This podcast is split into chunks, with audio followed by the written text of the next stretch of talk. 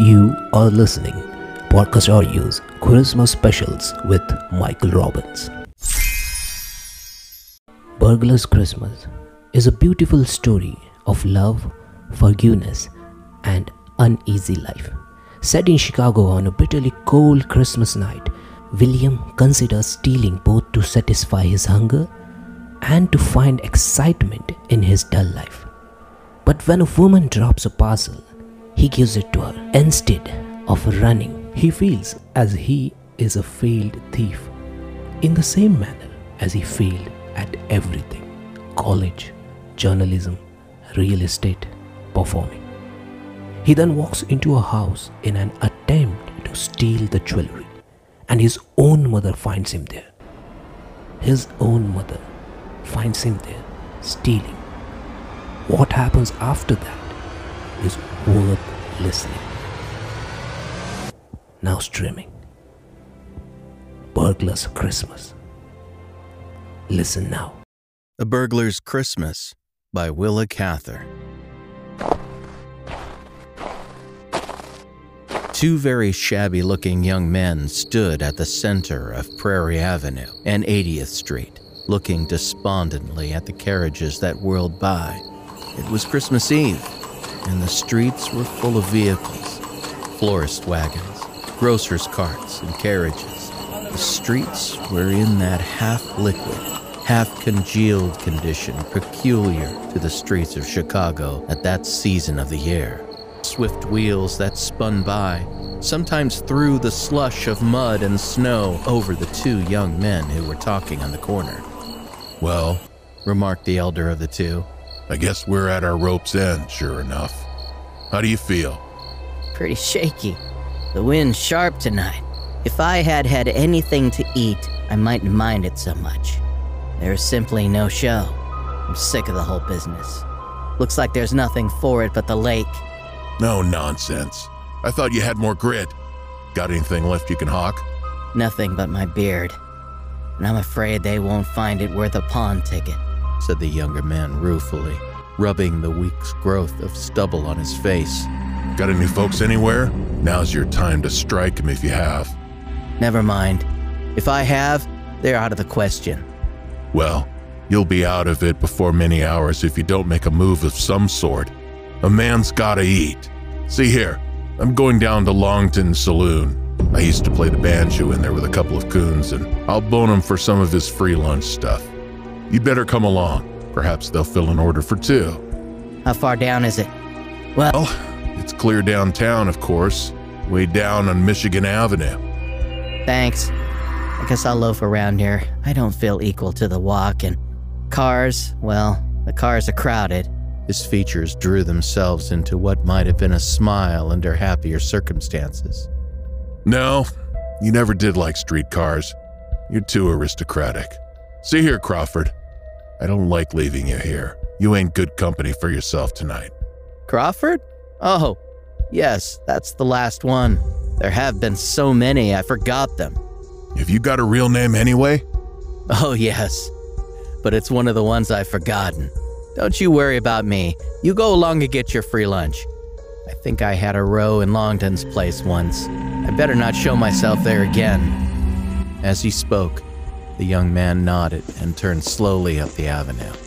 He was miserable enough to want to be quite alone.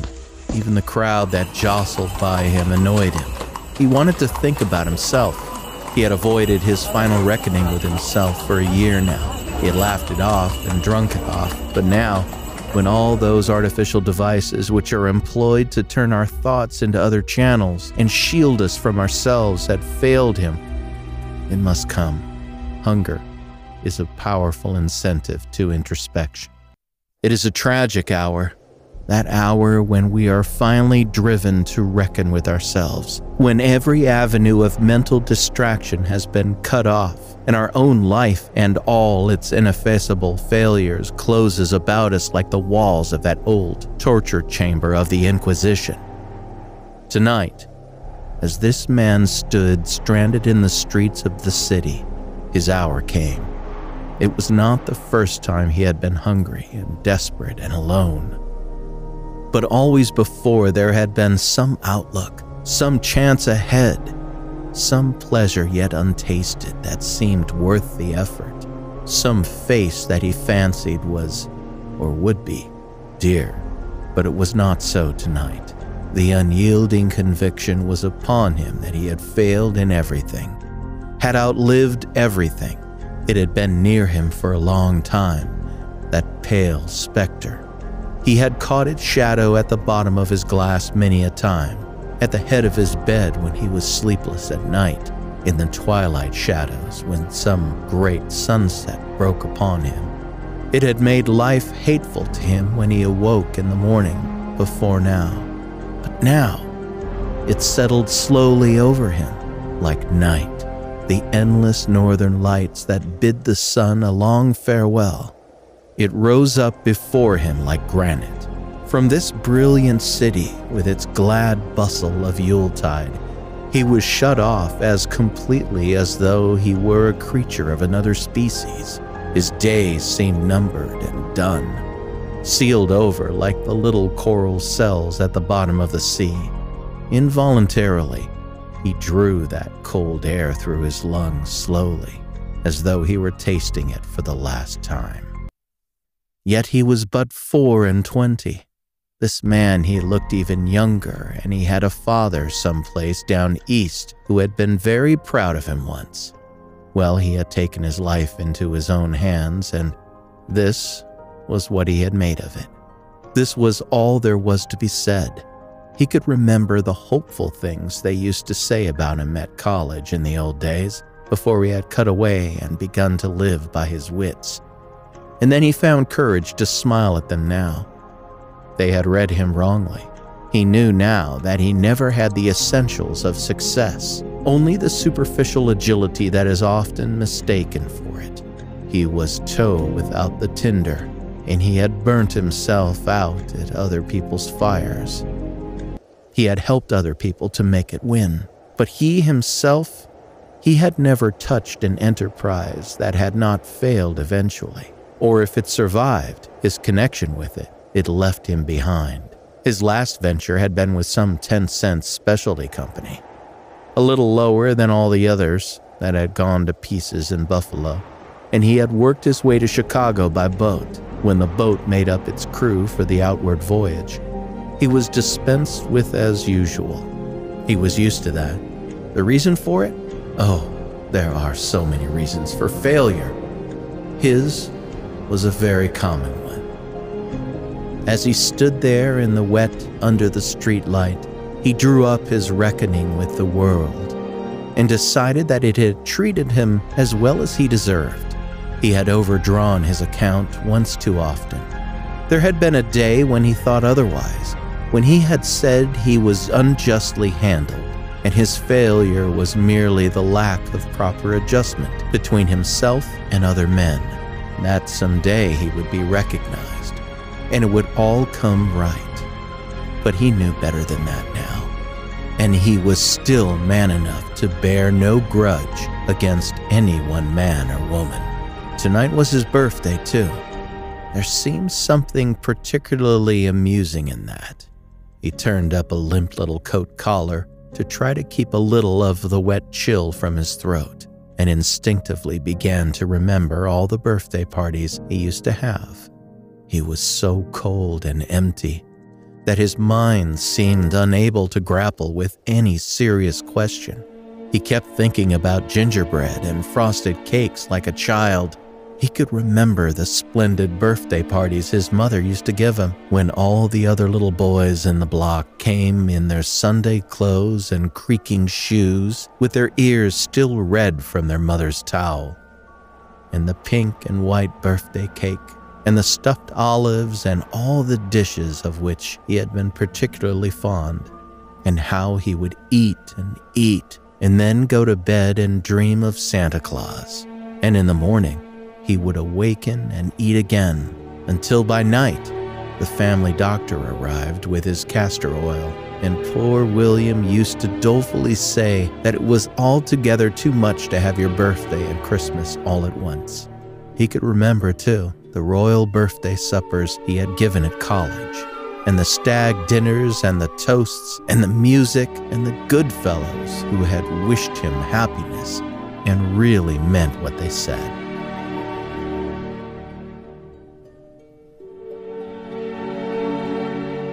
And since then, there were other birthday suppers that he could not remember so clearly.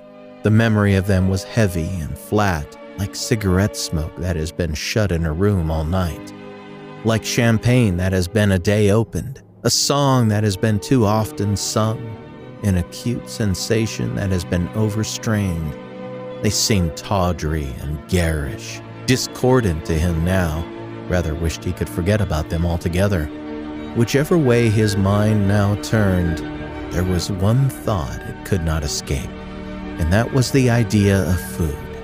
He caught the scent of a cigar suddenly and felt a sharp pain in the pit of his abdomen and a sudden moisture in his mouth. His cold hands clenched angrily, and for a moment he felt that bitter hatred of wealth, of ease, of everything that is well fed and well housed that is common to starving men. At any rate, he had a right to eat. He had demanded great things from the world once fame and wealth and admiration. Now it was simply bread, and he would have it. He looked about him quickly and felt the blood begin to stir in his veins. In all his straits, he had never stolen anything. His tastes were above it. But tonight, there would be no tomorrow. He was amused at the way in which the idea excited him. Was it possible there was yet one more experience that would distract him? One thing that had power to excite his jaded interest? Good.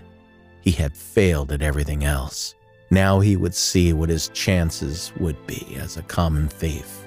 It would be amusing to watch the beautiful consistency of his destiny work itself out even in that role. It would be interesting to add another study to his gallery of futile attempts and then label them all. The failure as a journalist, the failure as a lecturer, the failure as a businessman, the failure as a thief, and so on, like the titles under the pictures of the Dance of Death. It was time that Childe Roland came to the Dark Tower. A girl hastened by him with her arms full of packages. She walked quickly and nervously, keeping well within the shadow, as if she were not accustomed to carrying bundles and did not care to meet any of her friends. As she crossed the muddy street, she made an effort to lift her skirt a little, and as she did so, one of the packages slipped unnoticed from beneath her arm. He caught it up and overtook her. Excuse me, but I think you dropped something. She started. Oh, yes, thank you. I would rather have lost anything than that. The young man turned angrily upon himself. The package must have contained something of value. Why had he not kept it? Was this the sort of thief he would make? He ground his teeth together. There is nothing more maddening than to have morally consented to crime and then lack the nerve force to carry it out. A carriage drove up to the house before which he stood. Several richly dressed women alighted and went in. It was a new house and must have been built since he was in Chicago last. The front door was open, and he could see down the hallway and up the staircase. The servant had left the door and gone with the guests. The first floor was brilliantly lighted, but the windows upstairs were dark. It looked very easy just to slip upstairs to the darkened chambers where the jewels and trinkets of the fashionable occupants were kept. Still burning with impatience against himself, he entered quickly. Instinctively, he removed his mud stained hat as he passed quickly and quietly up the staircase. It struck him as being a rather superfluous courtesy in a burglar, but he had done it before he had thought. His way was clear enough. He met no one on the stairway or in the upper hall. The gas was lit in the upper hall. He passed the first chamber door through sheer cowardice.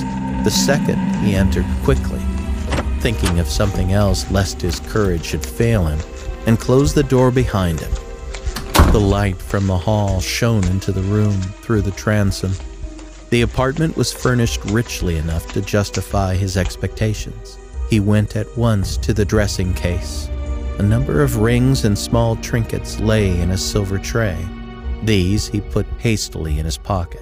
He opened the upper drawer and found, as he expected, several leather cases. In the first he opened was a lady's watch. In the second, a pair of old fashioned bracelets. He seemed to dimly remember having seen bracelets like them before somewhere. The third case was heavier. The spring was much worn and it opened easily. It held a cup of some kind. He held it up to the light, and then his strained nerves gave way, and he uttered a sharp exclamation. It was the silver mug he used to drink from when he was a little boy. The door opened, and a woman stood in the doorway facing him. She was a tall woman with white hair in evening dress. The light from the hall streamed in upon him, but she was not afraid. She stood looking at him a moment. Then she threw out her hand and went quickly toward him. Willie! Willie! Is it you? He struggled to loose her arms from him, to keep her lips from his cheek. Mother, you must not. You do not understand. Oh my God, this is worst of all. Hunger, weakness, cold, shame all came back to him and shook his self control completely. Physically, he was too weak to stand a shock like this. Why could it have not been an ordinary discovery? Arrest, the station house, and the rest of it. Anything but this. A hard, dry sob broke from him. Again, he strove to disengage himself. Who is it says I shall not kiss my son? Oh, my boy, we have waited so long for this. You have been so long in coming. Even I almost gave you up. Her lips upon his cheek burnt him like fire. He put his hand to his throat and spoke thickly and incoherently. You do not understand. I did not know you were here. I came here to rob. It is the first time, I swear it, but I'm a common thief. My pockets are full of your jewels now. Can't you hear me? I'm a common thief. Hush, my boy. Those are ugly words. How could you rob your own house? How could you take what is your own? They are all yours, my son, as wholly yours as my great love. And you can't doubt that, Will, do you? That soft voice, the warmth and fragrance of her person stole through his chill, empty veins like a gentle stimulant.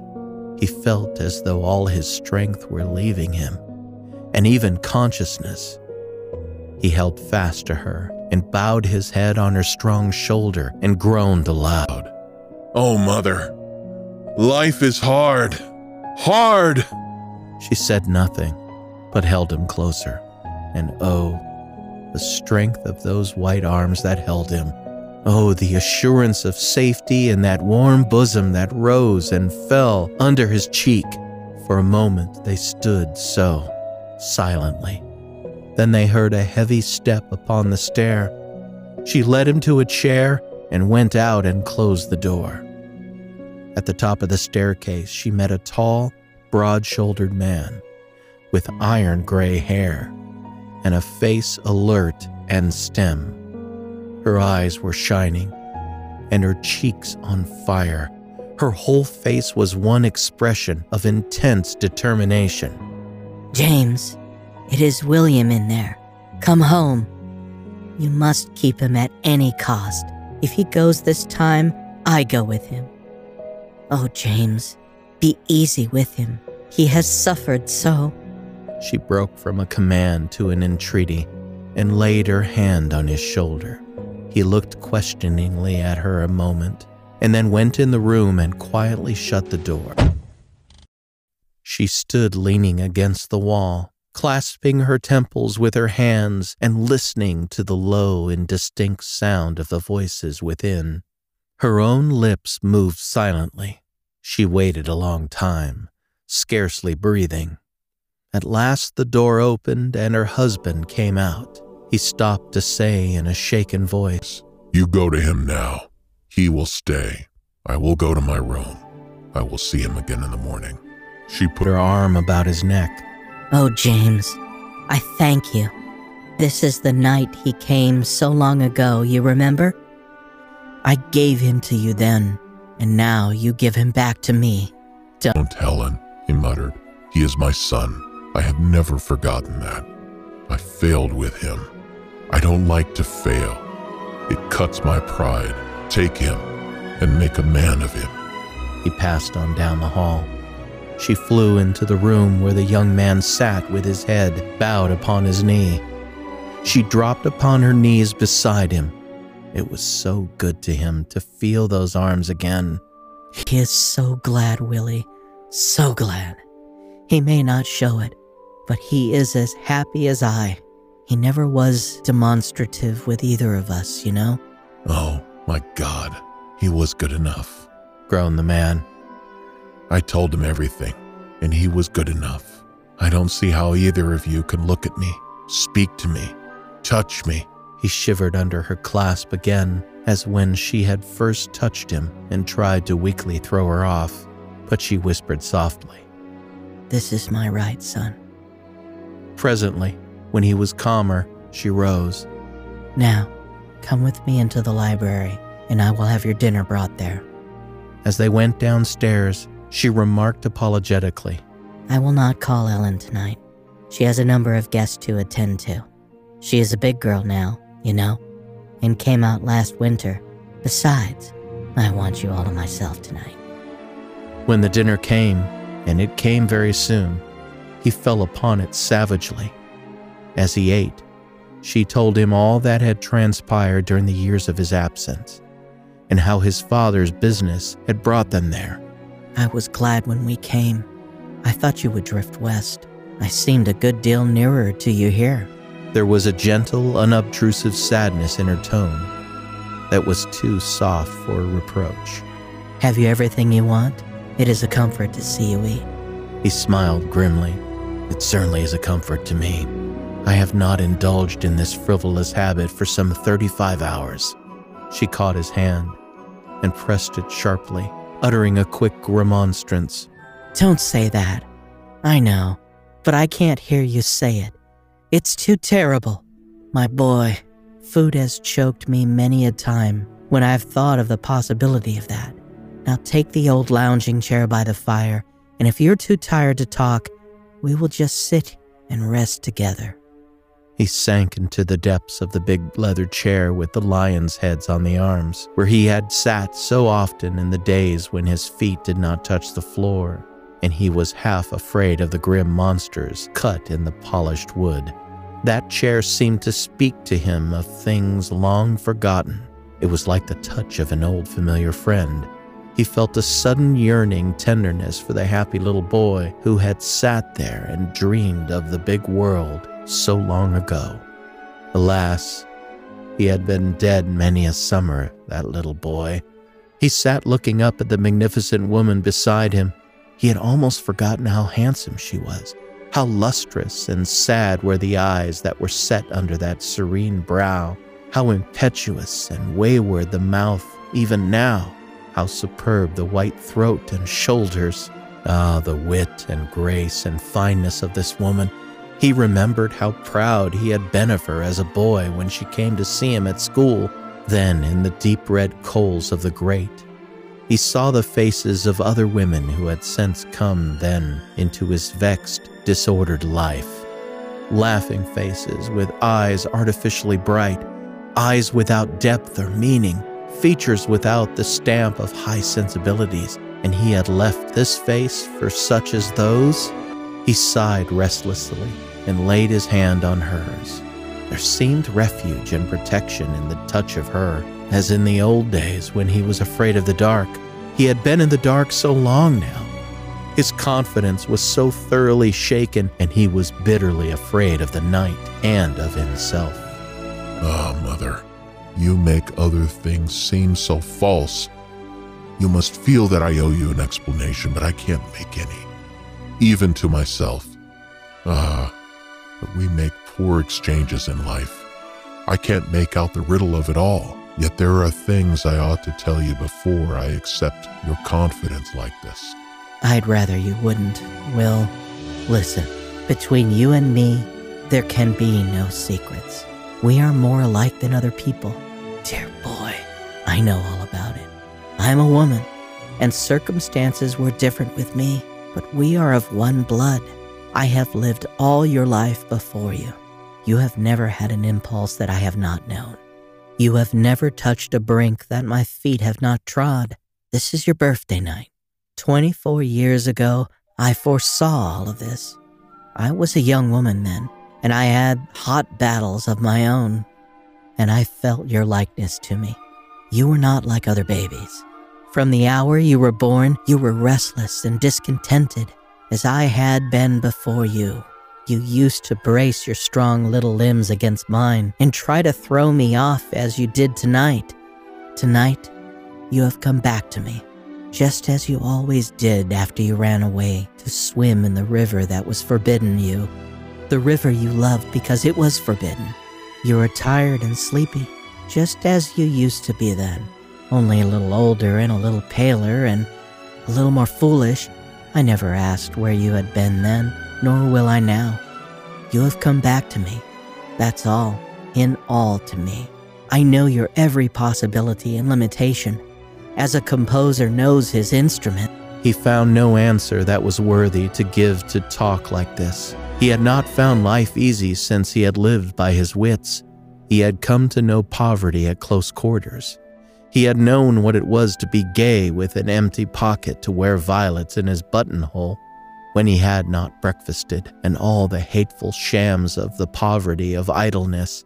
He had been a reporter on a big metropolitan daily, where men grind out their brains on paper until they have not one idea left and still grind on. He had worked in a real estate office where ignorant men were swindled. He had sung in a comic opera chorus and played Harris in an Uncle Tom's Cabin Company and edited a socialist weekly. He had been dogged by debt and hunger and grinding poverty until to sit here by a warm fire without concern as to how it would be paid for seemed unnatural. He looked up to her questioningly. I wonder if you know how much you pardon. oh, my poor boy. Much or little, what does it matter? Have you wandered so far and paid such a bitter price for knowledge and not yet learned that love has nothing to do with pardon or forgiveness? That it only loves and loves and loves? They have not taught you well. The woman of your world. She leaned over and kissed him, as no woman had kissed him since he left her. He drew a long sigh of rich content. The old life, with all its bitterness and useless antagonism, and flimsy sophistries, its brief delights that were always tinged with fear and distrust and unfaith, that whole miserable, feudal, swindled world of Bohemia seemed immeasurably distant and far away, like a dream that is over and done. And, as the chimes rang joyfully outside and sleep pressed heavily upon his eyelids, he wondered dimly if the author of this sad little riddle of ours were not able to solve it after all, and if the potter would not finally mete out all his comprehensive justice, such as none but he could have to his things of clay, which are made in his own patterns, weak or strong, for his own ends, and if some day we will not awaken and find that all evil is a dream, a mental distortion that will pass when the dawn shall break. Hey guys, I hope you enjoyed this episode, this Christmas special story, the story of love and redemption, Burglar's Christmas. There's one more Christmas story that is coming on the way, which is Vanka featuring actor Scott Jameson. Now, all you have to do is simple thing. Follow or subscribe our show on whichever platform you're listening. And do share this with any one single person who you think will get entertained motivated boost their imagination power or get a good bedtime sleep. Don't forget to rate and review this episode. Thanks for listening Stay tuned with us for more Christmas specials. This is Ajay Tambe, the host and producer of Ears podcast. Make sure you follow us on Facebook and Instagram. We are at the rate podcast audios on Facebook and Instagram. Merry Christmas, stay tuned, stay connected. More Christmas specials on. Hey, if you enjoyed this audio story, I'm linking below in show notes description stories for you from different genres and series such as romance, adventure, drama, spiritual stories, superhero drama, freedom fighters, Arabian Nights, Sherlock Holmes. You can download these stories and listen as per your convenience. Good news is we have updated our website which is www.createyouryears.in so you can find stories from your favorite genres. So why wait? Enjoy magical storytelling, download free and listen as per your convenience while you commute. And at then I just like to say that if you like this show, follow or subscribe to our podcast wherever you're listening so you get notified whenever we bring new stories. And do rate us because rating helps others to know the quality of our show. So what are you waiting for? Go hit the show notes, tap on the links as per your genres, and enjoy the magic of storytelling.